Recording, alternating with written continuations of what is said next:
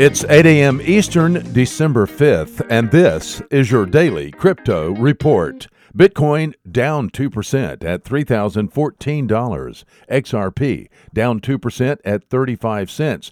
And Ethereum also down 2% at $109. These are your leaders by market cap.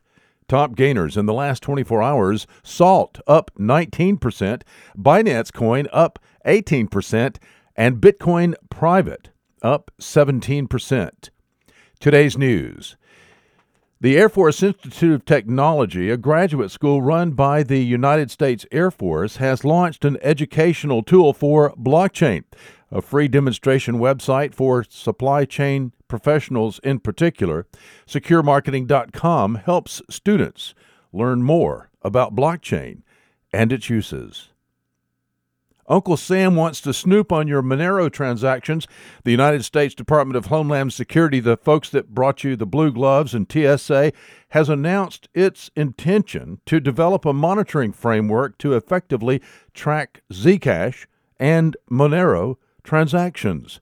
CCN.com reported in September that a group of U.S. government agencies led by the IRS have awarded several contracts worth millions of dollars to blockchain monitoring firms like Chainalysis in an effort to ramp up research on how to track your crypto transactions.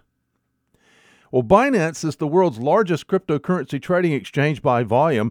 Today, Binance released a new video demo of its decentralized exchange called Binance DEX. The video demonstrates the trading interface of Binance DEX with a crypto uh, wallet, a, a, web crypto wallet, and the Explorer for Binance's native public blockchain, Binance Coin. Binance says uh, that'll be available on testnet soon.